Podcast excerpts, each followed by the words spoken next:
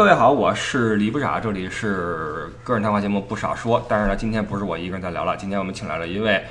重量级的嘉宾啊。有人说同行是冤家，但是这句话我不是很认同，因为旁边这位就是我的一个好朋友，也是我们喜马拉雅 FM 的一个主播，同时跟我也是同行，就是宙斯啊。宙斯看世界是他的一档节目。宙斯你好，呃，各位听众们、各位同行们、各位朋友们，大家好啊。OK，这个很荣幸啊，来到比我更大的 IP 大 V 李不傻的这个节目啊，跟大家做客聊一聊。哎，今天是一个联名款的节目哈。呃，这次回国对照宙斯不容易，因为他平时在国内活动，我在德国。回来之后呢，跟他出来聊会天儿，玩一会儿，因为都是北京人，都是同一个行业的，同时做了一个自己的兴趣节目啊，还是有比较的多的话题可以聊。但是呢，呃，还是有一些东西是我值得向这个宙斯请教一下，因为这个哥们儿啊是一个特别爱琢磨一个人。今天我跟宙斯刚刚去了七九八的一些展啊，艺术展什么的，发现这哥们儿知识含量极其的丰富，呃，并且对很多事情有自己的见解，所以我一直跟他说啊，我说这个。他这节目呀是不玩我这种什么后期的剪辑，什么呃消音啊、结巴的给它去掉哈，都是那个 freestyle，直接就是 live 的，就是 live 的。我这是属于后期玩个词儿哈，美化一下。所以今天呢，把宙斯找来，一是呢这个感受一下咱们对话，然后有后期消音的这么一个谈话的过程啊。第二呢，就是哎问他一些问题，因为宙斯在很多领域，比如说腕表这个领域是。能说你是专家级吗？呃，这行行业内还比较熟，哎，对吧？你看，能有自信说出这句话的就不容易啊。一般来说都别别别别别不不 过奖啊。那我们就进入今天这个话题，聊一聊腕表这个事儿。前两天我跟艾迪啊，嗯，聊了一会儿这个表这个事儿，因为大家都知道它是一个腕表爱好者哈。呃，盒子里边抽屉里高高级消费者，哎高级消费者三四十块是吧？不知道戴哪个好，一天一块，一个月不够用啊。呃，但是呢，在表的这个历史上啊，包括在欧洲人的这个心目中的这个状态什么的哈、他可能知道不是很清楚，因为他更多的是以一个消费者的身份在聊这个事儿。但是你的话，你不论是跑欧洲跑了很多年，你自己相信也会比较喜欢这个东西，呃，加上你爱琢磨这个特质哈，所以想问问你对腕表这方面的一些东西的理解。就我觉得，首先可能北京人都爱玩儿，这是一特别重要的点。就是你这手里总得有点什么东西啊，早先都是什么橄榄橄榄核，啊对对对核桃，哎啊，什么这个这菩提子儿，嗯啊，在在活物的鸟啊，什么什么飞猫逗狗的，你得你得手里得有点东西，是得搓着。是，哎，那现在呢，这国际化接轨了哈，所以就是外国的好玩的东西，如果能配合进我们北京这生活当中，也挺好。哎，经济稍微富一点儿，玩玩表，我觉得很正常。啊那个毕竟比玩车还是便宜。呃，你这个切入点我觉得找的非常准啊，因为以前是搓搓核桃什么的，现在物质水平也提高了，也国际化了，哼不能说咱搓泥儿，对吧？你得嗯搓表，其实挺合适，对吧？对对对，这也带长了也有包浆。你是什么时候开始对腕表有自己的兴趣的？呃，我其实我第一块表是在我那时候还没有走欧洲的线，就是还是在国内当导游，当一个入境的英语导游。我记得那年应该是零零六年、零五年的时候，当时带就是老外在北京玩完了，那天正好是我生日啊，就是八月份，咱们都狮子座嘛，就是八月份正好是流旺季。那天正好是生日，一人儿过啊，然后也没人给我过，然后我带完团结束了，在王府井自己溜达。我说那我给自己买一什么生日礼物，就买了第一块人生当中的第一块瑞士手表天梭。你这个理由呀，实际上是很多跳进腕表坑的朋友的一个重要的理由，就是我得奖励我自己一下。包括很多人，我五年一个计划，三年一个计划，或者说我一年一个坎儿，我过了这个坎儿，我进步了，我得给自己一些这个奖励机制。呃，我觉得这个奖励自己是很多时候的第一个理由，可能到最后变成了最后的一个理由。哦，那就是就是因为呃，奖励自己，实际上呃一开始可能是个生日或者是个什么什么纪念日之类的，到后来你再买表的时候，可能会有好多好多不同的理由，比如说馈赠亲朋好友什么。那个维护一下客户关系，嗯。啊，或者说有一个什么什么结婚要送人的礼物，嗯。啊，什么之所以这这种各种各样的理由啊，我们带团到瑞士的时候，那个表店经常会有客人交流，说我为什么要买一块表，但到最后最后的时候，呃，到那些大玩家的时候，就是我喜欢，然后我我想买一块，我想给自己这一次旅行来个礼物，这个就我觉得是最终理由。但你说送朋友也好，送父母也好什么的，咱你要说送老人有京八件儿啊，你要送朋友的话，呃，书籍啊，纪念品都行。为什么是表？而且呢，你这个对表的这个兴趣是怎么从第一块表开始延续到现在的？这个中间的故事我特别想听一听。我觉得这送朋友这先说这个啊这个还是看关系吧。您要说就同事说关系就很很很普通那种，咱就别表了。巧克力我觉得都有点贵，啊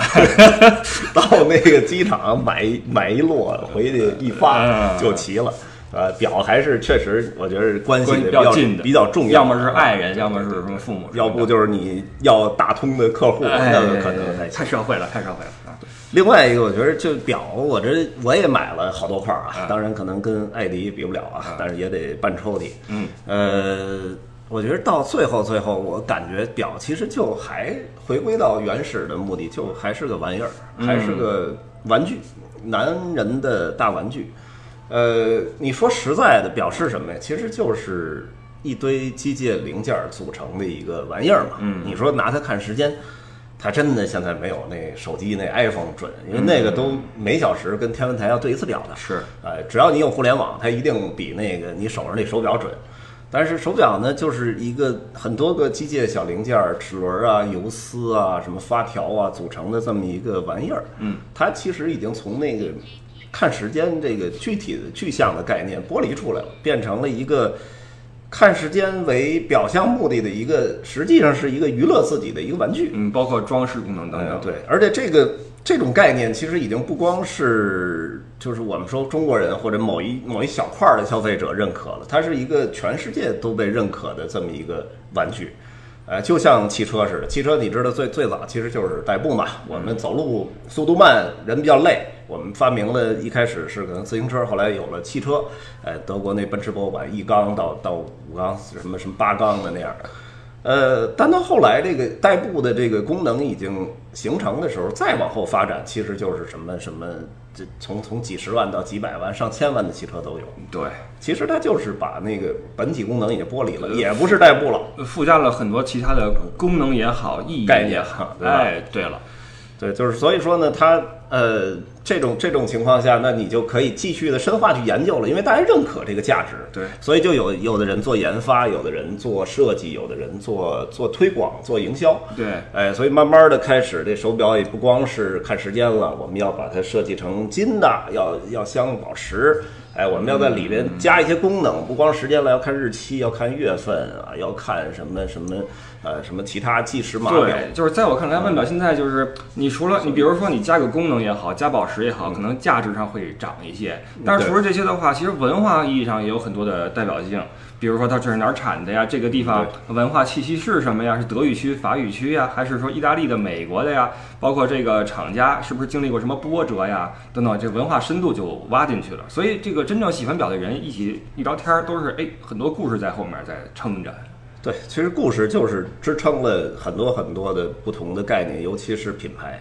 尤其一个品牌能够超过一百年，就劳力士这个算是日瑞士很年轻的一个品牌，也都一百年都多了。嗯，哎，所以很多很多的更老的那些品牌，比如说像像宝珀，都已经都将近三百年、两百多年了啊，就是乾隆年间就有了，一直到现在。所以说呢，呃，历史一超过一百年，就会出现不同时期的传承啊，包括不同的家族在经营，然后它背后确实会出现很多很多有意思的故事。因为你是一个特别喜欢这些艺术品的人，包括一些古玩意儿啊。你看你平时去个什么市场淘一些古董什么的哈，我相信你不论是对中国的老玩意儿，还是西方的老物件，都有自己的一种一种喜爱。那在你看来，就是呃，在欧洲这些腕表品牌里面，哪些真正算得上是那些啊古董级的、元老级的品牌？我觉得中国游客到欧洲去买表，其实现在还是关注大牌，比如说我们那个经常跟跟一些腕表的媒体圈人聊，他们说叫就是最大的牌子就四个嘛，叫 PROC，咱们可以翻译成叫 People's Republic of China 啊，但实际上是四个就是顶级的，不能说是那个等级等顶级，但是它的那个体量最大的四个牌子就是 P 是百达翡丽，哎 R 呢是劳力士，O 呢是欧米茄，然后还有一个 C 是卡地亚。这四个当然也是这几个集团里啊，那个卡地亚是利丰的，然后欧米茄是斯沃琪的，那俩是独立品牌，算是就是这个发展的最好的四个品牌。嗯，但是呢，呃，怎么说呢？很多很多游客都会就直接就买了啊，卡地亚蓝气球，什么劳力士 Deja，什么百达翡丽那那那号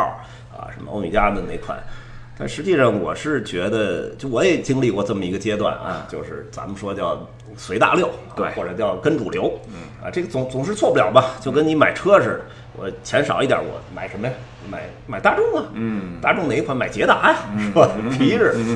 啊，我有钱了，我买买奔驰，对这种趋势啊，或者这种行为啊，已经被艾迪所提醒过一次了。艾迪在节目里边说，千万不要买绿劳，不要买绿鬼，就算你能找着，也别买绿鬼啊。这个已经反呼吁过一次了，反正是买不着。对对，那走过这个阶段的人啊，回过头可能都觉得我有点没必要。那在你看来啊，比如说咱们消费者去个瑞士也好，什么也好，买表的话，怎么着算是适合自己的呢？我觉得首先，呃，跟主流这事儿应该是一个一个过程。当你过了那个过程，应该你就已经已经呃已经不会想着去买那些东西了，因为可或者说你可能有了一块儿了，你可能就不会想着可能这个跟这个腕表它的目的有关系。你是给别人去展示的，还是给自己去展示的？如果你更多的是希望让别人看到的话，那么毫无疑问你需要一块主流的腕表，不然别人都不认识。我这这个观点我不能同意。嗯你说因为我觉得就是我我头两天看了一个词啊，啊呃，我觉得他的解释就特别好，叫油腻。啊咱咱这边说什么中年油腻男，呃，就咱们这样的嘛。咱快快了，快了。但是就是好多人说油腻男是什么什么那个秃顶了呀，啊或者说搓珠子肚肚子起来了，对，拿那个脸盘呃，盘串开开黄腔什么的。啊但是但是这个我觉得都不是油腻男的标准。嗯，我觉得他那几那个名词解释，油腻男是懒惰，哦，就是生活上懒于去锻炼身体，所以你才就肚子越来越大，然后才变得那种就是一在那一坐就躺那儿了啊啊，半天不动会儿。嗯，生活上是懒于锻炼，然后在在在精神上是懒于思考。就失去了自我管理和对提升。你你也不说了啊哎，所以我觉得买主流表的就有点油腻那感觉。OK，哎，你你为什么买劳力士？你为什么买百达翡丽？其实原因就是你你不太愿懒得去意多跟人家说嗯，你自己也不愿意去想，你也不愿意跟别人说。嗯大家吃饭的时候一饭局，坐这儿，哎你什么表？哎，劳力士。就为什么？因为你你不用再多说了，因为它就够了它名气太大。哎，这劳力士 Deja 或者劳力士绿鬼，你看没？绿鬼都追拿爆款，哎完了哎，你不会再多说了。这个我觉得就是懒于思考，懒于表达，嗯啊，懒于去挑选，也也懒于去深入的去学习。我觉得这个表每每一个时代吧，都有一个大牌儿。百达翡丽现在是一个什么什么大牌儿，什么呃全世界第一排名，但是你往前倒一百年，就一战、二战以前，它连手表都不做，它就是做怀表的，而且它的主流市场还不在欧洲，它是一个以美国市场。为导向的一个卖怀表的品牌，呃，但是因为美国那个应该是我记得是二九年吧，就是有一个黑色星期五那个金融风暴，导致美国整个经济倒退，然后百达翡丽那时候就破产了嘛，当时的百达家族、费利家族都经营不下去了，最后把这个厂子等于卖给了当时给他们提供那面板，就是表盘那叫斯登家族，嗯，然后才开始转型，慢慢的做手表。哎，当然这么多年下来，人家是好，那个时代可能有那个时代的大牌儿，OK，呃，所以我觉得你如果在那个时代买百达翡丽，你就是小众，但是你是比别人领先一步。呃，通过你这个分析呢，让我发现这个，如果说我们想买个小众腕表的话，要加入一些自己的判断，加入一些自己的审美，对吧？对那在你看来，你在这个时代里面，加入自己的判断和审美，有哪些腕表你觉得是值得我们分析的，值得我们去探索里面的故事的？我觉得就是呃，别别看那些就是路边全是大广告那种，我觉得那就有点儿，尤其是有点儿带明星的，对吧？我觉得那就有点懒惰了。啊其实一线也好，特级表也好，它的品牌选择余地是远远超过那三线、四线的手表。因为你你三线，你想到什么手表？天梭。完了，好多人都想不到太多的了。为什么呢？就是因为它的绝对利润，呃比较少，相对利润可能还行，但是因为它那表本身就卖个两三千块，它可能就挣那一点钱，所以它唯一的做法就是要。大占更多的市场，所以占更多市场就要找明星代言，对要宣传，到处都是广告，那种我觉得就没意义了。那如果你到一线的时候，除了那些我们所谓的什么几大品牌，然后 P R O C 也好，咱们说那个业内说叫白朗爱顿机，就是百达翡丽、朗格、呃爱彼、这个江诗丹顿、宝鸡，除了这些品牌以外，其实还有大量的那种。呃，中中等的品牌和那种更小众的品牌可以供你选择。嗯，哎，我觉得具体说哪个牌子，呃，倒不重要，更重要的就是你真的去到欧洲，因为在其他地儿，在中国可能，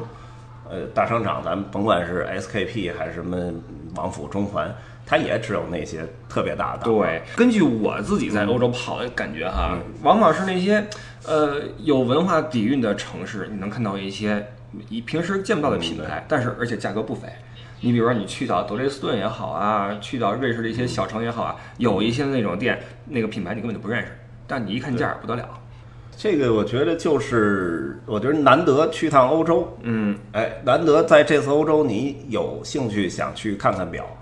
那就别看那些你在中国也能看见的了，虽然它也存在差价啊，嗯。但是建议你去看一看那些你可能之前在生活中在街边广告从来没看到过的。咱打个比方，比如罗杰杜比啊，嗯。比如说帕帕强尼呀、哎，比如说现在宇舶可能都越越来越来越有名了啊，但是像波威呀、哎，这种这种牌子，其实在那个地方货也很全，而且你有可能会找到比那个大牌子更适合你的那种小众品牌。嗯，咱们说了半天小众啊，实际上小众品牌，呃，咱俩加上艾迪聊可能还行，但是你说对于一个大众来说，普通消费者来说，可能，呃，你跟他聊格拉苏蒂，呃，格拉苏蒂就已经是比较冷门的了。你你如果逻辑不比在一上的话，他觉得好像就不知道是什么。那么对于一般人来说，你他去趟瑞士也好，去点什么地方也好，你的建议说，哎，看表哪儿看，包括。怎么去挑选一款适合自己的？你说看功能还是看价格还是看品牌？到底怎么选呢？呃，我给的第一个建议就是第一印象。哦，就这跟那个男人那初恋似的，嗯，因为这个，呃，经常有男人说这个一闭眼说最美的那女神，她不不是那个电影里那个什么什么大明星，嗯而曾经一形容半天就是自己那初恋，就是因为初恋带了太多的遗憾。我带了很多的游客在瑞士或者在欧洲买表，他们第一眼看上了一个表，然后说再犹豫犹豫，再看看别的，然后我们转了一大圈儿一大圈儿，转了试了很多次表，到最后停留在的还是他看到的第一块表。好在是什么呢？呃，你看一圈下来之后，这表还在，人要是你看一圈之后，就人就没，了。所以就就在这儿，就是说，呃，你你还有后悔的机会，就是人人是没有后悔的机会，所以你可能遗憾更强。这个买买表这事儿，你还就最终还能回到初恋那儿，哎是的可行的。而。表的第一印象对我来说呀，那无非就是那是圆形的、长方形的、椭的，还是颜色？是是运动表也好，是正装表也好啊，这些是按照一般人来说他的第一考虑的对象吧。我我给的建议就是，除了第一印象以外，第二个就是你去看表，一定去一个大的那种表行，表行，哎，您别去一个专卖店，就这一个牌子，那可能你除非是这个牌子本身的粉丝，嗯，那就意义不大了。像比如说像呃去瑞士就刘森的那个布赫勒，嗯，那个几层楼的那个什么什么表都有，包括那个 i n 对哎包括到了因特拉肯的 Hirschhof，包括卡法兰德福的那个布赫勒或者万普那种综合性表行，嗯，这样的话你有一个就是各种牌子横向的去比。哎都能够都能够看得到的这么一个机会。嗯，然后第二个我建议就是，我建议还是首先看价格。呃，就是你跟人家先把一个价格的那边都有中文的服务，对。就是你跟他说我要一个，呃，欧元多少钱，或者大致和人民币大致一个标线的是多少钱。这其实你这个也不用建议大家先看价格，大家肯定先看价格，因为这毕竟不是个便宜玩意儿。但是这个其实我遇到过，啊有那个客人进去之后就。那个那个老老板，你给我试试表，然后您您要看多少钱的？钱不是问题，钱不是问题，没概念。完了我就来试啊，结果试试一大圈儿，那这还真是。结果是当时我印象特深，试了一块雅典的黑色魔王，就那 Freak，嗯，真好看，挺冷门的，怎么看怎么好。哎，小陆，这这块行不行？我说可以，这非常非常配您那气质。结果说买吧，我算算价钱，七十多万吧人民币，我记得。哎，然后一下脸就白了，就哇哇冒汗。